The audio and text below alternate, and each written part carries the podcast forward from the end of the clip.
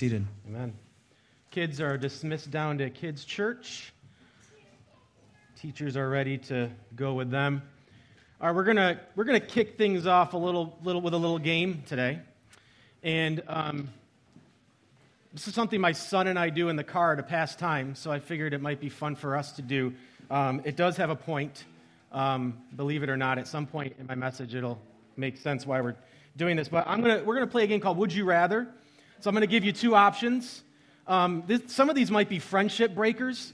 So if you're offended that someone else might view a different way, then just don't look around because you might lose friends. So the first thing we're going to say so, would you rather, I'm going to um, ask you to raise your hands at some point, but would you rather uh, be in a commercial for Apple's next iPhone or Samsung's Galaxy phone? Apple? Apple? Samsung? Ooh, you're out. You're, ooh, ooh. Yeah, some of you are party poopers and you're not going to choose either because you're going to go, I didn't come to church to play this. That's fine. That's fine. There's a church out there somewhere for you. Just kidding. Just kidding. Would you rather be paid to wear a sweatshirt advertising dog food or cat food? Dog food? Cat food. Okay, thanks for coming, guys. This will be your last week for the cat food people. Renovation Church does not support cat people. It's on our, it's on our website if you want to check in our beliefs section. So, um, would you rather drive around in a foreign or domestic car? Foreign, domestic. Ooh, that was kind of split right in the middle. Some people are really crazy about that too. They'll get really angry. So hopefully that didn't end any friendships. Would you rather be sponsored by Nike or Under Armour? Nike, Under Armour. Ooh, almost a split again. Man. Would you rather deliver Pepsi products or Coca Cola products? Pepsi? Coca Cola. Ooh, Coca Cola wins that one. Would you rather have to eat once a week at Chick fil A or, never mind, there's nothing's going to have a chance against Chick fil A. All right, would you rather work at Burger King or Taco Bell? Burger King, home of the Whopper. Taco Bell. Oh, Taco Bell. The best thing at Taco Bell I ever had isn't on the menu anymore is the chicken ch- chicken Baja Chalupa. Oh, let's just think about that for a minute. We'll come back to Jesus in a minute. Let's just think about that. Whew. All right, would you rather live near a beach or a city? Beach or city? Ooh, that was in the middle. I thought most people would say beach because we're in the middle of the tundra. But, all right, look, would you rather look like some. Oh, that's my, that's my favorite one. Would you rather look like someone who shops at Walmart or Spencer Gifts? Walmart? Spencer Gifts. so good. Some of you are offended that I might have been making fun of people that dress like Spencer Gifts. That's okay. It's okay. Would you rather have your own personal special on Netflix or Amazon Prime? Netflix? Amazon Prime. Ooh, Netflix wins that one. All right, here's this is the friendship breaker. So cl- if you have to, close your eyes. Don't look around. Would you rather get free Starbucks or Dunkin' for life? Starbucks? Oh, Dunkin'? I'm so. Oh, there's more of you than I thought. All right. Dunkin' is uh, what I call brown hot water, but I'm glad some of you enjoy it. Um, so, within this corny youth groupie game, um, there is an idea that each of us would rather be identified with one thing than another if given the choice. Obviously, some of those you might even say, I'm not really interested in being identified with either of those, but you chose one out of them. Um, and these are obviously insignificant things, they don't matter in the long run. Um, but we're going to see something play out today in our passage that is significant in regard to identity and does have significant impact on how we identify with it. So um, we're going to look at uh, Romans 12. And before we get there, I just want to give you kind of an overview of where we are in the book. And it's important to do this because the only reason that this makes sense and that this is, this is going to get super practical. The last four uh, chapters of this book are about as practical as you can get. And because um, Paul has just laid out um, a truth bomb for 11 chapters. And he says, with that foundation, this is how we are to live now. So, what is that foundation? Well, chapters 1 through 4, they outline how the gospel reveals God's righteousness. Chapter 1 is all humanity is hopelessly trapped in sin and needs to be rescued. Chapter 2, this rescue will not be the result of people obeying the laws of the Torah. Chapter 3, God's righteous character moves him to rescue the world through Jesus' death and resurrection. Chapter 4, he did this so that he could create a faith based, multi ethnic family of Abraham as his people. Chapters 5 through 8, now we get to another section, outlines how being part of this new family means being part of a new humanity. Back in chapter 3, Paul explains that when people place their faith in Christ, three main things happen. One, they're given a new status, they're right with God now and they're forgiven of their sins. They're given a new family. They're placed in a new family, which is the covenant people of Abraham. And they're given this new future, this promise of a transformed life from the inside out. Something happens on the inside and it affects and transforms how we live on the outside. That was in chapter 3. So now in chapter 5, this means that everything about us changes the moment that transformation takes place. God is literally creating a brand new humanity, a new way of living through Jesus and the Spirit. And following Jesus means ditching your old sin filled life that, that represents Adam in the garden way back in, as the first people, and living this new grace filled life like Jesus in this new humanity. And then in chapter 7, uh, or ch- sorry, chapter 6, we see that baptism is the sacred, uh, the sacred symbol of this transition. And we go under the water in our sin, like Christ went to the grave with our sin, and then we rise victorious, free from our sin, cleansed, clean, ready to live this new life, just like Jesus was resurrected from the dead of his own power to save us from our sin. Then, chapter 7, many of those uh, that come to this and they're reading this letter, remember, this is written to a large group of people. Many of those at the time would struggle to see life apart uh, from strict obedience to the law. That's what they were doing. And so to come to terms with this idea that something different is happening, this new covenant is happening, this new life, this new humanity is being created, is difficult for them. And so Paul makes this case that while the law is good and perfect, nobody can follow it. Because evil has completely hijacked the human heart, that we are now incapable of following Jesus, of following God, of doing his will, because our hearts are completely wicked. Paints this picture. And the law cannot do anything about it, it can't help us. It can only show us how wrong we are, but it can't save us from what we're wrong about. Chapter 8, then he goes into, the, in, into how Jesus is the only hope we have as the one who paid for our sins, dealt with our sins, and then released the Spirit of God into the hearts of his people. Now we have been liberated to live this new life. We couldn't live it before. Jesus' death cleanses us, and then the Spirit enters us, and now we're capable because of God in us. That's, chapter, that's 5 through 8. 9 through 11 then outlines how this story even fulfills the promise to the current Israelites that don't acknowledge Jesus as Messiah. What, ha- what about them? What hap- There's this promise that God makes in the Old Testament, and how, it, it, how does it affect those that don't acknowledge Jesus? Well, chapter 9 is Israel's past. And um, Paul shows how a physical descendant of Abraham did not automatically make them a covenant member of Abraham's family. Just because you can trace your lineage and your line, your bloodline back to Abraham, does not make you right with God. Paints this picture very specifically. And God has always used people from Abraham's family, specific people, to bring forth his will. Think of, um, he used uh, Isaac instead of Ishmael, he used Jacob instead of Esau. And now that's fulfilled through his followers of Christ, those that are being transformed are the ones that are carrying out this will of God. In chapter 10, now is Israel's present, and he paints a picture that why aren't you living this life now? Why aren't you accepting Christ as your Savior? Why aren't you, um, why are you rejecting the message that Jesus is putting forth? And it's because their covenant, they were basing their covenant relationship with God on their performance of living, the, the, living out the law. As long as they could do that, they would say, I did it. And now, Paul had already talked about how that's impossible because our hearts are wicked, but they're still stuck on it.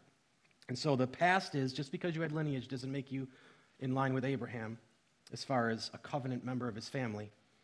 And now you're still trying to perform for God.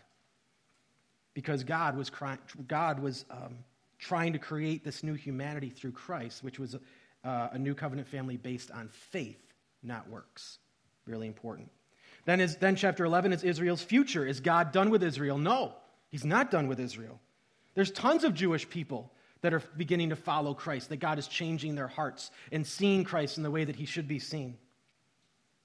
This rejection has actually caused the gospel. This is what's really cool that Paul talks about.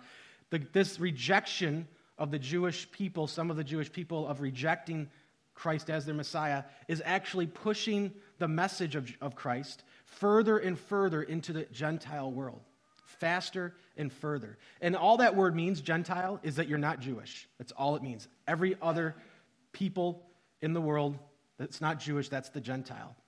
And so now it's going out and reaching everyone. And Paul uses this picture of an olive tree. This is going to be something we're going to, this is why I wanted to get to this, because when we start talking about chapter 12, this is a big deal. Um, it's connected. And he uses this picture of an olive tree as God's covenant family, where those who have rejected Christ are being broken off the tree, literally snapping the branches and tossing them aside because they're no longer part, they're not part of the tree. They're rejecting the message. So he's throwing them away. And then this whole new group of people that didn't originally, that, weren't, uh, that didn't originate in the tree are now being grafted in, these Gentiles. These new people are being brought in and grafted into the tree. Now, once we hit the final chapters of the book, Paul gets really practical. It's kind of where the rubber meets the road. And as people from other ethnic groups and cultures come together in Jesus, think about the conflict that is inevitable. Think about our Would You Rather game earlier. Those are fun and goofy. Some people might have strong opinions about Starbucks and Dunkin'. You got issues if you do. It's just coffee. Drink what you want. Who cares? I mean, if you got an issue with Chick fil A, then we can't talk. But coffee, whatever. Just kidding. Think about what kind of things we disagree with in church. Should we have pews or chairs? Does it matter? What kind of songs should we sing? What's the role of a pastor? People have different opinions about that. What in the world? Why is there so much gray in this church? I don't know. I don't know the answer to that. I can, I can claim ignorance because it was like that when I got here in 2016. So I have no part in the paint choice. What versions of the Bible should we use? What should evangelism look like? How should discipleship take form within the body of Christ? Where does fellowship fit into the regular, regular rhythm of church life? Should we eat food and drink coffee in this sanctuary? There's tons, there's like little things and big things and things that matter and things that don't matter, but we all have different opinions. And if you really started to ask some of these questions, and somebody who was really passionate about some of these answers, within the church, you can begin to get conflict. Now, I want you to bring that to a whole other level as these Gentiles are beginning to become grafted into the olive tree. And they have entirely different cultural norms. Entire, their heritage is much different. What they believe about things is much different. What, how they think about things, how they live out their life is much different. And so all of those people are now becoming part of the church. Can you imagine how many arguments are going to start to be had about what you can and can't eat, what's sacred and not sacred? How you should act in this situation, how you should act in this situation. Arguments are inevitable in this situation. Think about this we're all from this suburban place called North Syracuse. So, regardless of race and social status or economics, we share life together in this little part of the world. And in Paul's time, as God was drawing other non Jewish cultures into the family of God, grafting them into the olive tree, they were bringing all of their cultural norms with them. And sometimes things got hostile. Now, Paul is now going to make the argument that this can only be overcome by humility forgiveness, and reconciliation. That's how we will get through this. Our posture our response, and our attitudes. Humility, forgiveness, and reconciliation. You'll see that as a theme as we work through the next four chapters because those are the things that we're going to see have to be true and displayed in the body of Christ to be able to accurately display the love of Christ. So, chapters 12 through 16 outlines how the church will display their unity in Christ. Christ is what they have in common Jesus amongst their differences. In chapters 12 through 13, this unity will come from a commitment to love and forgive both those in the church and those outside the church. We heard two weeks ago um, as Mike went through the beginning of chapter 12, and it talks about our gifts and that we display the love of God when we use and give away our gifts and talents for the, for the good of the people of God. So, even, it, even in our little microcosm of Renovation Church, how we use our gifts and, and, and puts on display God's love for each other. That when we use what God has gifted us with to benefit each other, we get to see God at work. That's why I think it's so imperative that we don't uh, neglect coming together in this place because we get to see God at work through each other. And when we isolate ourselves, we're robbing the whole church of how we would display God, and we're, we're neglecting and even passively ignoring, or I would say actively ignoring, how Christ would be displayed for us through everyone else. Then last week, Chris talked about how love needs to be genuine, needs to be real. Can't be mixed with hypocrisy. It can't be contaminated with self interest. It has to be genuine, real love. We are not to put on a show and pretend that we love. We are to truly, actually, legitimately, radically love. Sometimes that's going to put us in difficult situations. So now, in the next section of chapter 12, Paul gets crazy. It's one thing to say within the church, let's love and serve each other. That makes sense. We all should get along. I should leave out my personal preferences. I don't have to bully, I don't have to be a bully and make sure my way is the only way in the body of Christ. I can leave room for other people's thoughts. I can, I can be gracious and calm. I don't have to be all angry about stuff um, that I don't need to be angry about. But now he starts to say this. Look at this, chapter 12, 14 through 17. Bless those who persecute you. Bless and do not curse them. Rejoice with those who rejoice. Weep with those who weep. Live in harmony with one another. Do not be haughty, but associate with the lowly. Never be wise in your own sight. Repay no one evil for evil, but give thought to do what is honorable in the sight of all. The one thing that stands out to this is the words like no one, all. It's, it, there's nobody outside of this that we could say, well, not that person. And I don't have to do that in this situation. It's all and no one. This is an entirely different situation. He moved from blessing and honoring and caring for and putting on display Christ for the people of God to now the people that hate you because you hate God or because you love God. You're supposed to do that for them too. And that's hard. Bless those who persecute you. Bless and do not curse them. All right, so give me a, throw, throw, throw this back at me. What is the normal cultural response to somebody doing something against you? Say, complain? Facebook. Vent on Facebook, the world's dumping ground for everyone's issues. Strike back. Get back at them.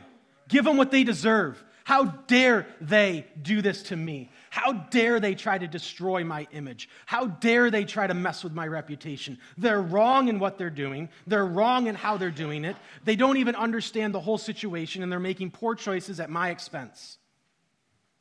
So, guess what? They're dead to me. And whatever happens to them, whether it's from me or anybody else, good. They deserve it.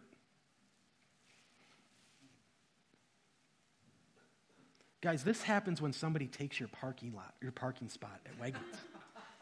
We're not, I mean, we don't even have to be that sinned against for us to get like this. It's not like somebody comes into our house and takes all our stuff and it, we're, we're driving in Wegmans and someone pulls in really quick and all of a sudden, then you realize your kid's in the back and you're like, I'm sorry for that. I did not display Christ for you. It doesn't take much because we're that arrogant. We're, we're that haughty that we think we deserve that parking spot. And they deserve me to be mad at them for taking it. It's revenge. That's our natural response retribution.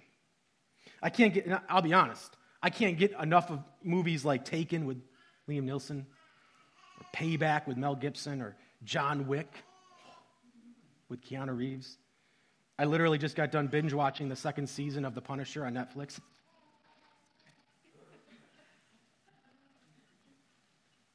I love those shows. The good guy getting back at the bad guys at all costs, throwing caution at the wind. I don't care. You did something to me. Watch me destroy you. There's a part of our lives that kind of relate to that. We don't like the bad guy getting the best, uh, getting the best of us. Um, a real life story. So, uh, when I was, before I was a youth pastor, I was a youth leader. And um, we, we would go to this uh, winter retreat once a year in Speculator. And this one year, so I'm at, I'm at uh, the retreat. I'm with uh, three other guys in my room at this um, resort, this, camps, this camping resort in Speculator, New York. And so um, we walk into our room after lunch one day, and all of our stuff, all of our clothes are all mixed up, and they're put on, our, on one bed, one of our bunk beds, and then with industrial strength plastic wrap, an entire roll is wrapped around the whole bed with our clothes in it. It's so thick, it's like steel. You can't even see through it. If anybody knows what industrial, this isn't your little flimsy saran wrap in your, in your drawer in your, in your house, in your kitchen. This is this industrial stuff that they wrap pallets in so it doesn't fall over in trucks driving down the highway. That's what's holding our clothes onto the entire roll because they left the empty tube on top of it to show us that the entire roll was used to hide our clothes. So I went on a, a recon mission, secretly trying to discover who had the audacity to mix our clothes up and do this. So I pretended that I thought it was funny. I'm like, oh, that was awesome. I wonder who did that. You guys know who did that? That was great. That was funny. Yeah, it took us 12 hours to get it out, but that was so funny. Oh man, it was great. Yeah, and then I finally, someone ratted somebody out. So I'm like, all right, I know what to do now. So there was this one girl, and during the next, during uh, the next day, I went into their room and I took all of her personal hygiene products and threw them in the toilet. For some reason, I thought that was an adequate way of saying I got you back by throwing a female's hygiene products in the public toilet of the retreat. To make matters worse, she didn't even do it. They lied to me. So I have now destroyed this girl's experience at our Christian retreat at Speculator, New York, by dumping all of her hygiene products toothbrush, comb, soap, shampoo, whatever, anything that wasn't electronic. Just decimated her. Then I spent the next two days uh, profusely apologizing. I'm So sorry. I can't. Nobody, everyone was coming against me. People were like, I can't believe you did that. That was way too far way too far. And I'm like, no, what was way too far is them. They started this, but I felt I did feel bad because it wasn't even her. Um, yeah. I mean, at least I, you know, at least I, I told them, at least I didn't burn their books. When I was in high school, if someone tried to mess with me, I was too scrawny, and I would figure out the lock of your, the combination of your locker, and I'd go in and take all your books, and then I'd burn them in my backyard. I'm psychotic, guys. I got issues. Good. I'm just so glad for everyone else that I love Jesus because I don't do those things much anymore. So, um, and I wouldn't tell anyone because I didn't want anyone to know. But here's the thing bless, when you really get into this, what I should have done, which we rarely ever do because we don't think of it naturally, bless means to praise or show favor to. So when somebody does something against you, what this verse is saying is our attention should be put on them, abnormally so, in order to express favor to them. To especially care for them who are doing no care for us, but to especially care for them to display the love of God. What does persecute mean? It means to harass, make trouble, mistreat on account of your allegiance to Christ. And curse is to wish or do harm. So we are not to wish or do harm, we are to show favor to. That is absolutely crazy in my assessment. Only the God of the universe would ask his people to do that, to bless those who are intentionally going after you, to do you physical, emotional harm, relational harm, steal your job, do whatever. I can't help but think of Christ saying, Father, forgive them, for they know not what they do. I just can't help but think of that in this verse. He displayed it for us. Father, forgive them, for they know not what they do. They didn't take his parking spot, they were murdering him. Father, forgive them, for they know not what they do. He puts favor to them. Father, forgive them. Them. Right there, those people doing this. Father, forgive them. Because they don't know what they're doing, they don't know who I am. Then it goes, rejoice with those who rejoice and weep with those who weep. This sounds a little less intense, right? It's kind of like a breather. Okay, I can do that. When people are rejoicing, I can rejoice with you. When you're weeping, I can weep with you. That's E. Okay, that all right. Good. Because as far as rejoicing, I tend to think of a wedding where everyone's dancing. I don't dance because nobody wants to see that. But there are people dancing that are good at it. And there's lots of acti- there's fun activities and there's joy and you know you're celebrating. And then there's a and then weeping is more like the funeral situation, you know, sadness, grief. But how, however, the tone here is a bit more subtle. How do you rejoice with a person in your company who got the promotion that you didn't get?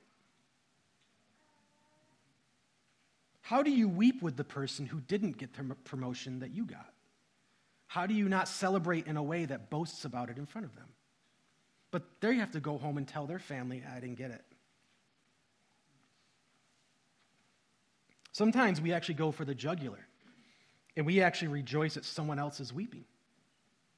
What about when someone gets what we think they deserve? Ha ha, yes! Victory! That's when we're tempted to rejoice when they're in the midst of weeping. Sometimes, let's face it, we want to be the source of their weeping.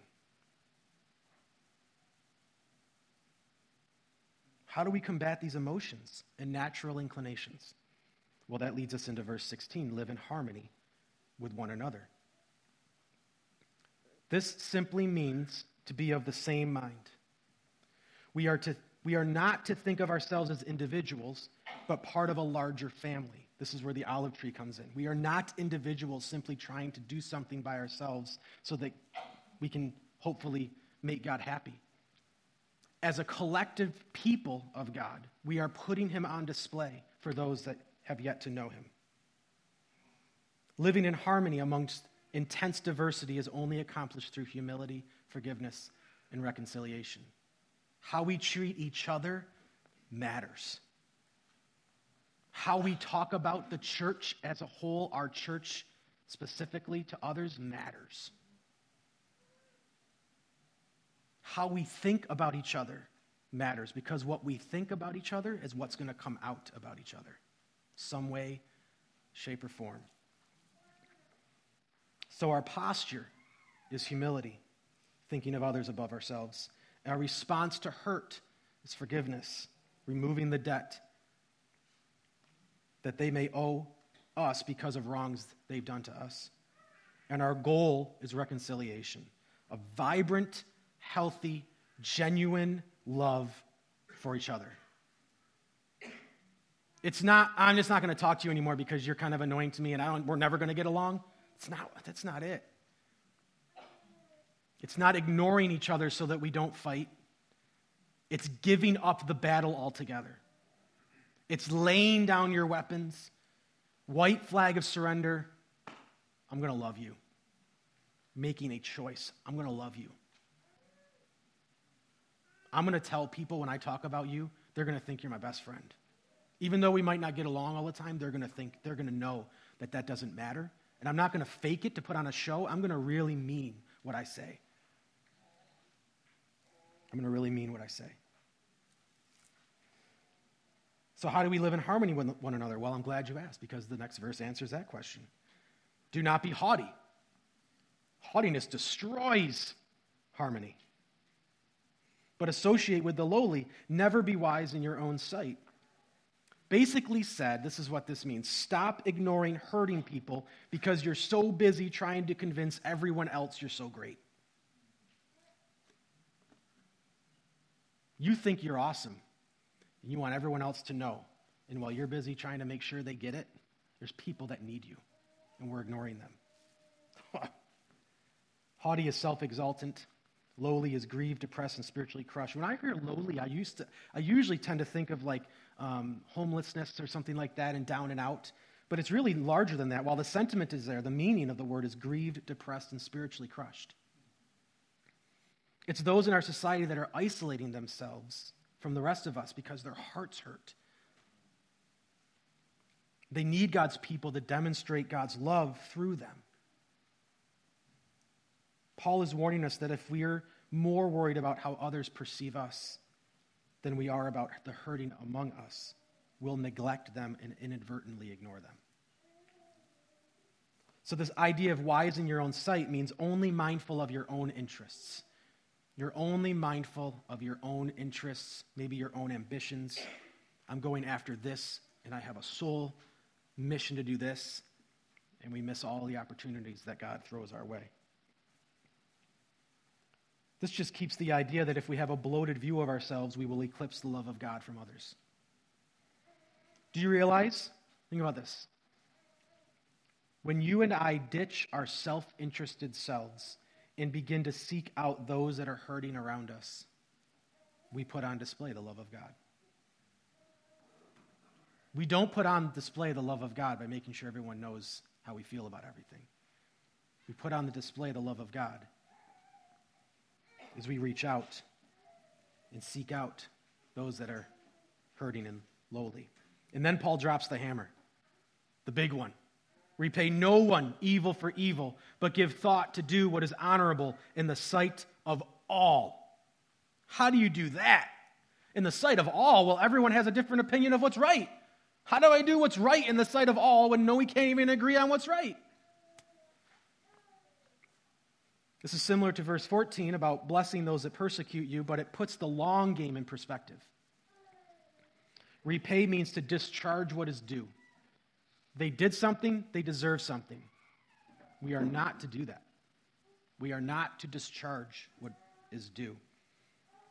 And evil, repay no one evil for evil, means wicked, destructive, and causing trouble.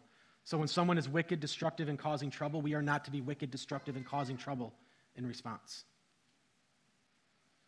Jesus in Matthew chapter 12, verse 38, he says this You have heard that it has been said of old time, you shall give an eye for an eye and a tooth for a tooth.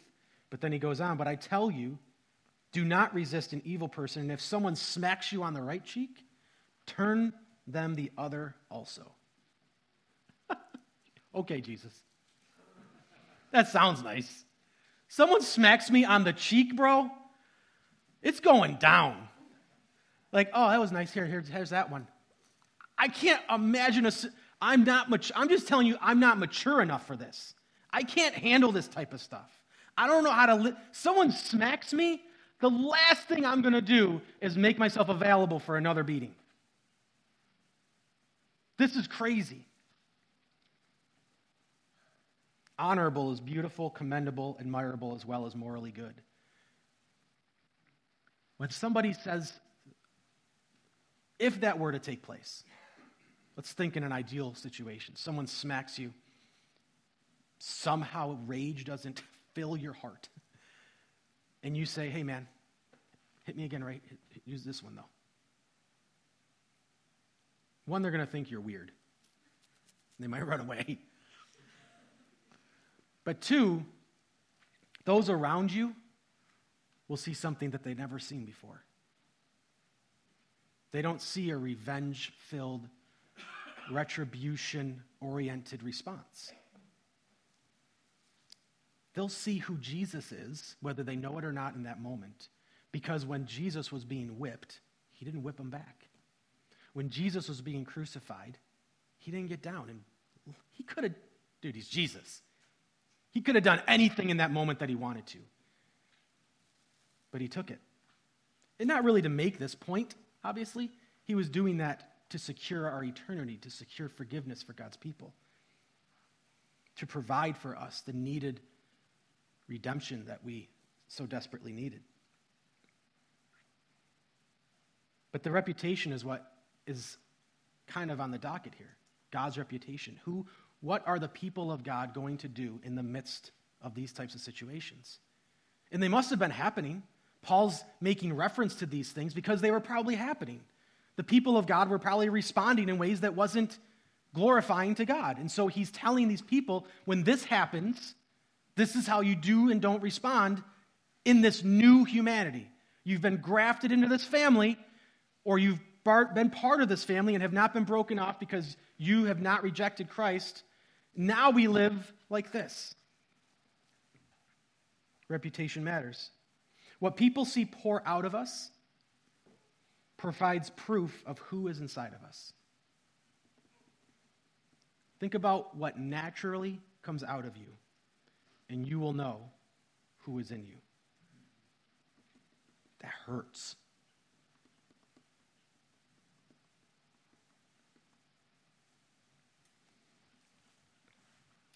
should go the extra mile and actively put on God's display, God's love on display. So let me, let me ask you this Who is making your life a miserable hell right now? Let's get real. When I said that and someone came to your mind, can you imagine doing this, what we just talked about? Humility, forgiving them, and moving to reconcile with them to have a vibrant healthy, loving relationship with this person in the midst of what they've done to you. Only God could ask you to do that. Let me ask you this whose life are you making a miserable living hell for? Who are you treating in a way that maybe they would think of you? That's a hard question. 1 Corinthians 5:17 says this, this means that anyone who belongs to Christ has become a new person. The old life is gone. A new life has begun. Remember our little game in the beginning? Who would you rather be like? Well, who would you rather be like? Sin-filled Adam or grace-filled Jesus? That's our question. We'd all say grace-filled Jesus, but man, it's hard. Man. Again, it's easy to use my gifts in the church here you go. Oh, I'm good at this. Oh, I'll help you. Oh, I'll help you. I'll help you. I'll help you. Oh, we're great. Hey, we love each other. Sweet. Then we go out there and it's it's a war. That's where it's hard. You have been grafted. Listen to this. You have been grafted. If you're, if you're a follower of Christ, you have been grafted into the olive tree and adopted into the family of God. And we are to put on display our new identity. I can't help but think that as the people of God all over this planet continue to grow in these things and begin to excel in these things, how much those who persecute us will benefit from God's love being put on display. And lastly, I can't help but think of the impact we would have on our coworkers, our neighbors, our family members, as well as the community of North Syracuse in general if we were to take some of these things to heart and just begin to pray through them. Here's the first step. This is what I'm going to close with. If you're struggling with this, your first step is simply repentance. God, forgive me. I'm not putting you on display. It's going to be really easy to excuse yourself too because you're just, God, this is hard. I, it is. I'm in the same boat. I, but it's the truth. It's what He desires from us. It's what He's trying to do through us, through the Spirit in us, to liberate us to be able to live this out. This is how we put God on display. Let's pray. Heavenly Father, we are indebted to you because you did not give us what we deserve. You gave us the exact opposite of what we deserved because of how we treat you, have treated you, and will treat you. God, I pray that because of your response to us, that our hearts could begin to be molded in such a way that we would we would echo that, that we would imitate that way of living in order to put more accurately you on display for the world around us. Lord, how we treat each other in this place called Renovation Church matters a lot. How we care for and love on and serve each other matters a lot. How we talk about each other, how we think about each other matters a lot. And God, how we treat those that come against us intentionally, that mean us harm, not just physically, but in any way, are out to, out to get us, out to take advantage of us. How we treat them matters a lot. God, I would ask that you would forgive us for the times that we fail in this. To turn the other cheek is such a radical concept.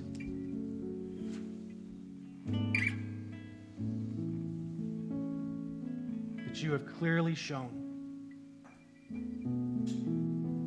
that there is a different way that we are to live this new humanity, this new way of life. Our old life is gone. Our new life has come. And this new life is to put you on display the way you say we should. The way you say we should. Lord, I pray that your spirit would help us in this. This is not something we can do on our own. I pray that we would really think about what your word says in this way and that those people in our lives right now, for those of us in this room that have somebody who is really coming at us, making our life difficult, I pray that you would help us to come to terms with the fact that we should display humility, forgiveness, and reconciliation. Even though it's probably the last thing we want to do, I pray that you matter more than what we would want to do. And that you would shape us in this way. In Jesus' name, amen.